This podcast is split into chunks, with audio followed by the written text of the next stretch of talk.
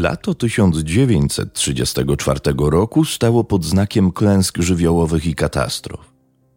W lipcu i sierpniu na skutek obfitych deszczów doszło do największej powodzi w Polsce międzywojennej. Odnotowano 55 ofiar śmiertelnych. Ulewom towarzyszyły burze, dochodziło do wypadków.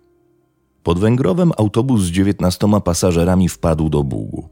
Uratował się tylko kierowca – 12 sierpnia w Berlinie w wyniku zderzenia dwóch pociągów zginęło 160 osób. Czarna seria nie ominęła województwa lubelskiego. We wsi Wola Uchruska pod hełmem piorun uderzył w kościół, w którym odprawiano niedzielne nabożeństwo. Dwie osoby zginęły, a 30 zostało rannych. Z powodu dużej liczby takich tragedii w prasie nie było praktycznie sezonu ogórkowego, chociaż Niektórzy czytelnicy woleliby zapewne poznać zagadkę prehistorycznego słonia, którego kieł ponoć znaleziono latem w lubelskiej dzielnicy Rury, niż dowiadywać się o kolejnych dramatach. Mimo kapryśnej aury ludzie wyjeżdżali na wakacje. W pierwszym tygodniu sierpnia na dworcu głównym w Lublinie wysiedli z pociągu kobieta, mężczyzna oraz dwoje małych dzieci. Byli w letnich ubraniach, nieśli bagaże, zatrzymali się przy ulicy 1 Maja, kilkaset metrów od dworca. Szyld na jednej z kamienic informował, że w domu tym mieści się pensjonat Suri Zuckerman, oferujący pokoje w pełni umeblowane i smaczną kuchnię na miejscu. Ceny niewygórowane, blisko do centrum miasta, do tego spore podwórze, gdzie bezpiecznie mogą się bawić dzieci. Było to więc coś w sam raz dla czteroosobowej rodziny. Po krótkim namyśle weszli i wynajęli pokój. Do książki meldunkowej wpisał się mężczyzna. Nazywał się Antoni Hoffman. Rodzina przyjechała ze starej Rafałówki na Wołyniu na krótki wakacyjny wypoczynek. Przy okazji Hoffman zamierzał kupić bądź wydzierżawić młyn w okolicy. Zapytał o to właścicieli pensjonatu. W Lublinie i pod Lublinem jest mnóstwo młynów wodnych mniejszych, większych. Ta branża się dynamicznie rozwija. Jesteśmy przekonani, że znajdzie Pan coś interesującego dla siebie, a my zapewnimy Wam wszelkie wygody i zaopiekujemy się Waszymi dzieciaczkami, odpowiedzieli. Hoffmanowie dali się poznać z jak najlepszej strony. Sprawiali wrażenie szczęśliwej rodziny, nigdy się nie kłócili, odnosili się do siebie z szacunkiem i widoczną miłością. Dbali o dzieci – Dziewięcioletnia Stasia i sześcioletni Janek byli ulubieńcami całego pensjonatu. Zawarły znajomości z rówieśnikami mieszkającymi po sąsiedzku i bawiły się z nimi. Jeśli pogoda pozwalała, spędzali dzień na spacerach po mieście. Zwiedzali lubelskie zabytki, opalali się na łąkach nad Bystrzycą, zażywali kąpieli, wracali roześmiani i nasyceni wrażeniami – z apetytem zjadali kolację, czasami ucinali sobie pogawędki z sympatycznymi właścicielami pensjonatu. A jak tam interesy szanownego pana? Zagadnął Hoffmana mąż Sury Zuckerman. Uśmiech nieoczekiwanie zgasł na obliczu Wołyniaka. Na razie nic nie znalazłem, odparł krótko. Zuckerman spojrzał na niego, a po chwili poradził mu się nie zniechęcać, tylko dalej szukać. W interesach potrzeba cierpliwości. Nie zawsze człowiek ma od razu to, co chce. Hoffman pokiwał głową. Zastosuje się do tej rady. Ale powiedział to jakoś bez przekonania, jakby robił dobrą minę do złej gry i szybko zmienił temat rozmowy. Właściciele pensjonatu oraz goście powiedzieli później w śledztwie, że ilekroć rozmawiali z Hoffmanem na tematy związane z biznesem czy gospodarką, mężczyzna tracił humor, milkł, zamyślał się. Po chwili znowu się uśmiechał, bawił z dziećmi, przytulał towarzyszącą mu kobietę. Można było jednak odnieść wrażenie, że coś go dręczy, że wcale nie jest takim szczęśliwym ojcem rodziny, na jakiego wygląda. Pomimo tego nikt nie przeczuwał zbliżającej się tragedii, która, wszystko na to wskazuje, nie przyszła nagle, lecz postępowała krok po kroku. W sobotę 11 sierpnia Hoffmanowie byli na przedstawieniu cyrku braci Saniewskich, który przed kilkoma dniami przyjechał do Lublina i rozłożył się na placu przy ulicy Okopowej. Przedstawienia cyrkowe w międzywojennym Lublinie zawsze spotykały się z żywym zainteresowaniem mieszkańców – chociaż niekiedy groźnie się kończyły. Swego czasu jeden z akrobatów, wykonując salto mortale, popełnił błąd i na krótko trafił do szpitala. Atrakcją tegorocznego programu stanowiły dwa słonie Jenny i Piccolo oraz tresura koni pod kierownictwem słynnej włoskiej mistrzyni woltyżerki Emmy Truzi. To był ich ostatni miło spędzony wieczór. Następnej nocy doszło do tragedii. Po kilku ciepłych i słonecznych dniach w niedzielę pogoda znowu się zepsuła. W południe niebo się zachmurzyło i spadły pierwsze krople deszczu, a potem mlało jak z cebra. Plażowicze wypoczywający nad Bystrzycą w popłochu uciekali do domów. Ależ mamy lato, psioczyli. Z powodu niepogody rodzina Hoffmanów spędzała ten dzień prawie nie wychodząc z pensjonatu – Dzieci rysowały Jenny Piccolo oraz fenomen XX wieku, czyli kapitana Smitha, który, jak głosił program cyrkowy, był żywym celem dla pocisków armatnich. Towarzysząca Hoffmanowi kobieta czytała książkę. On zaś siedział nad gazetą. Od czasu do czasu wyglądali przez okno, by stwierdzić, że wciąż pada, więc nie ma sensu nigdzie wychodzić. Deszcz ustał dopiero wieczorem. Dorośli postanowili wybrać się do kina. Zostawili Stasie i Janka pod opieką personelu pensjonatu, nakazali im przykładnie się zachowywać i spacerkiem udali się na krakowskie przedmieście. Po powrocie z kina położyli się spać. Zachowywali się cicho, żeby nie pobudzić dzieci i innych gości. Noc minęła spokojnie. Około godziny 4.45 dozorczyni pensjonatu usłyszała huk kilku wystrzałów. Nie miała wątpliwości, strzelano w którymś z pokoi, czym prędzej udała się do właścicielki. Pani Suro, proszę się obudzić, ktoś strzela w domu, zawołała przerażona. Cukermanowa nie zadawała zbędnych pytań. Różnym ludziom wynajmowali pokoje, nie wszyscy byli tacy kulturalni, jak młodzi państwo z Wołynia z dwójką przeuroczych dzieci.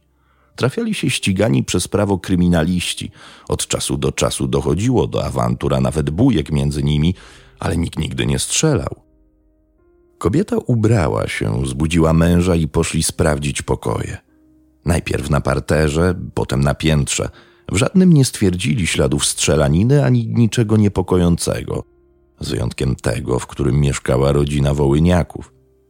Nie mogli się do nich dostać, ponieważ drzwi były od wewnątrz zamknięte na klucz, a Hoffmanowie nie reagowali na pukanie ani prośbę Zuckermanów o wpuszczenie ich do środka. Posłali więc po męża dozorczyni, a ten wyłamał drzwi. Wydali donośny okrzyk grozy. Antoni Hoffman leżał na podłodze w bieliźnie zalany krwią. Na łóżkach zaś kobieta i dzieci. Cała czwórka miała przestrzelone głowy. Obok Hoffmana leżał rewolwer i rozpakowane pudełko z nabojami. Zuckermanowie rzucili się do telefonu. Przybyło pogotowie ratunkowe i policjanci z pobliskiego komisariatu.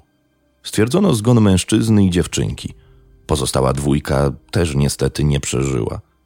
Chłopiec zmarł w karetce w drodze do szpitala Szarytek, a kobieta na stole operacyjnym. Śledztwo w tej sprawie przejął lubelski urząd śledczy. Zbrodnia przedstawiała się tajemniczo. Komu mogło zależeć na ich śmierci? Wykluczono motyw rabunkowy – z pokoju nic nie zginęło. Przy Hoffmanach znaleziono gotówkę, dokumenty i drobne przedmioty osobistego użytku. Może więc zemsta? Ale kto mógł być do tego stopnia zawzięty i okrutny, by pozbawić życia nie tylko kobietę i mężczyznę, ale także kilkuletnie dzieci? Znamienny był fakt, że właściciele pensjonatu nie mogli dostać się do Hoffmanów, ponieważ drzwi wejściowe zostały zamknięte od wewnątrz, a w zamku znajdował się klucz. Zamknięte było również okno, w jaki więc sposób sprawca wydostał się z pokoju. Oczywiście brano pod uwagę, że Cukermanowie nie powiedzieli policji prawdy, ale szybko wykluczono ich z kręgu podejrzanych. Pomijając fakt, że nie mieli absolutnie żadnego powodu w tak okrutny sposób pozbywać się gości, którzy de facto zapłacili z góry za tydzień pobytu w pensjonacie i w niczym im nie uchybili, to mąż dozorczyni przysięgał, że gdy wyłamał drzwi, Klucz z całą pewnością tkwił w zamku. W tej sytuacji, jak u Sherlocka Holmesa, po odrzuceniu niemożliwego, prawdą musiało być wszystko pozostałe, choć wydawało się to nieprawdopodobne. Sprawcą była jedna z osób znajdujących się w pokoju. Na pewno jednak nie dzieci. Kobieta też nie. Rewolwer znaleziono bowiem w zasięgu ręki mężczyzny. Wyjaśnienie, dlaczego Hoffman zabił najbliższych i odebrał sobie życie, śledczy odkryli w liście pożegnalnym pozostawionym przez sprawcę. Wtedy wyszły na jaw zdumiewające fakty. 41-letni Antoni Hoffman był ojcem Stasi i Janka, natomiast zastrzelona kobieta nie była matką jego dzieci i nie była jego żoną, jak wcześniej uważano, lecz kochanką. Nazywała się Olga Łuba. Z żoną Hoffman rozstał się przed kilkoma miesiącami, a pośrednio doprowadziła do tego trudna sytuacja materialna rodziny. Elegancki i wytworny Wołyniak jedynie udawał zamożnego przedsiębiorcę, który spędzał z bliskimi beztroskie wakacje. W rzeczywistości musiał być kłębkiem nerwów, balansował na krawędzi. Do niedawna był dzierżawcą dobrze prosperującego, nowoczesnego młyna na Wołyniu. Interes przynosił przyzwoite dochody. Cała rodzina żyła na wysokim poziomie i bez obaw spoglądała w przyszłość nie dostrzegali gromadzących się na horyzoncie czarnych chmur. Hoffman nie wiedział, że właściciel młyna ma długi. Na poczet jego zobowiązań finansowych młyn został zajęty przez komornika, a następnie na mocy wyroku sądu przeszedł w posiadanie skarbu państwa. Dla Hoffmana nie było to wielkim zmartwieniem. Spodziewał się, że nowy właściciel nie będzie szukał nowego dzierżawcy. Spotkała go jednak przykra niespodzianka – Młyn został wydzierżawiony komuś innemu. Hoffmanowi nie zaproponowano żadnego stanowiska. Został na lodzie. Uznał, że zrobiono mu świństwo, zabolało go to, ale nie wpadł w czarną rozpacz. Był doświadczonym fachowcem.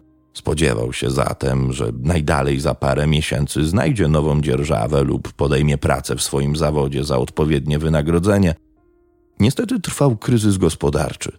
Ofert dzierżawy młynów nie było, a jeśli chodzi o pracę, to częściej z niej zwalniano niż do niej przyjmowano. Hoffmanowie znaleźli się w trudnej sytuacji. Związany z nią stres powodował, że między małżonkami dochodziło do nieporozumień. Mąż zarzucał żonie, że wydaje za dużo pieniędzy, a ona nazywała go nieudacznikiem, który nie potrafi zarobić na utrzymanie rodziny. Groziła, że odejdzie od niego i poszuka szczęścia u boku mężczyzny, który zapewni jej większą stabilizację. Po głośnych sprzeczkach i wzajemnych oskarżeniach następowały ciche dni. Coraz dłuższe i coraz częstsze. Coraz rzadziej natomiast potrafili się pogodzić.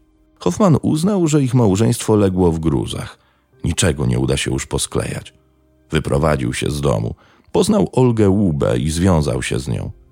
Tęsknił jednak za dziećmi. Na początku sierpnia 1934 roku zażądał od żony, by pozwoliła mu zabrać Stasię i Janka na wakacje. Pojechał z nimi i Olgą do Lublina. Zamierzał pod miastem kupić bądź wydzierżawić jakiś młyn. Słyszał, że na Lubelszczyźnie ta branża jest opłacalna. Niestety znowu spotkał go zawód. Niczego nie udało mu się kupić ani wydzierżawić – Oferty, które znalazł, przekraczały jego możliwości finansowe. Zdesperowany gotów był w tej sytuacji przyjąć najlichszą nawet posadę, ale pracy także nie było. Pieniądze kurczyły się w przerażającym tempie, zostało ich ledwie na kilka tygodni. Widmo nędzy stawało się coraz wyraźniejsze. Wyjaśnił w liście, że z tego powodu zdecydował się zrobić, co zrobił – czyli odebrać życie dzieciom, kochance, a potem skończyć za sobą. Ustalono, że gdy spali, sięgnął po narzędzie zbrodni, które, jak zeznał, zabrał w podróż do Lublina dla ewentualnej obrony własnej i spełnił ten koszmarny zamiar. Najpierw strzelił do córki, potem do syna i kochanki, a na koniec wypalił sobie w skroń. W ostatnich słowach listu pożegnalnego prosił, żeby nikogo nie winić za to, co się stało. Ze starej Rafałówki sprowadzono żonę Hoffmana na identyfikację zwłok. Pani Hoffmanowa łamiącym się głosem powiedziała, że gdyby wiedziała, że z Antonim jest tak źle, nie puściłaby z nim dzieci na wakacje. Kłóciliśmy się. Powodem był brak pracy męża i obawa przed biedą. Było w tym dużo mojej winy. On bardzo przeżywał tę sytuację, a ja nie potrafiłam go zrozumieć. Miałam jednak nadzieję, że jakoś się ułoży między nami. Dlatego pozwoliłam mu zabrać dzieci. Nigdy nie były w Lublinie, mówiła. Wiedziała, że związał się z inną kobietą, ale wybaczyłaby mu zdradę. Nie była natomiast w stanie pojąć, jak mógł pozbawić życia dzieci. Przecież je kochał, zawsze był dla nich dobry. Stasia i Janek także przepadały za swoim tatą. Jedynym chyba wytłumaczeniem tego potwornego czynu była chęć ukarania mnie. Odbierając życie naszym dzieciom, Antoni musiał wiedzieć, jak bardzo będę cierpieć. Że po takim ciosie nigdy już się nie pozbieram. To by jednak znaczyło, że mnie nienawidził. Łkała zrozpaczona kobieta. Później policja dowiedziała się, że bracia Hoffman również dokonywali w przeszłości samobójczych zamachów. Ten fakt mógł dowodzić dziedzicznego obciążenia psychicznego w tej rodzinie. Ale sprawdzenie, czy Antoni Hoffman istotnie cierpiał na jakieś schorzenie psychiczne i pod wpływem tej dolegliwości dopuścił się potrójnej zbrodni, a następnie targnął się na swoje życie, było oczywiście niemożliwe. Do zbrodni, w których podłożem były ubóstwo, bezrobocie i lęk przed utratą pracy, w czasach drugiej RP, zwłaszcza w latach wielkiego kryzysu, dochodziło dość często. Innym charakterystycznym zjawiskiem były bunty robotników i bezrobotnych. W 1934 roku krwawe zamieszki na tle biedy i niskich płac wybuchały w całym kraju, również w Lublinie – w wyniku starć bezrobotnych z policją pod lubelskim Państwowym Urzędem Pośrednictwa Pracy w dniu 11 kwietnia dwie osoby poniosły śmierć, a kilkanaście odniosło poważne rany. Wydarzenia te przeszły do historii pod nazwą Lubelskiej Krwawej Środy. I to wszystko na dziś, moi drodzy. Wielkie podziękowania dla Mariusza Gadomskiego, który po raz kolejny tutaj uraczył nas retro historią. I w związku z tym chciałem poinformować Was, że dosłownie kilka tygodni temu właśnie miała miejsce premiera najnowszej książki Mariusza Gadomskiego. Nazwa tej książki to Retro Zbrodnie i jest to zbiór dziesięciu opowiadań z przełomu XIX i XX wieku. Wszystkie te historie, które znajdziecie w książce, wydarzyły się naprawdę i miały miejsce w byłej Rzeczypospolitej. Także jeśli interesują Was te takie retro sprawy, to zdecydowanie odsyłam Was do opisu dzisiejszego e, filmu, dzisiejszego podcastu, ponieważ tam znajdziecie link, gdzie z tą książką możecie się zapoznać. Ja już żegnam się z Wami, pozdrawiam serdecznie i do usłyszenia w kolejnym odcinku na kanale Strefa Mroku.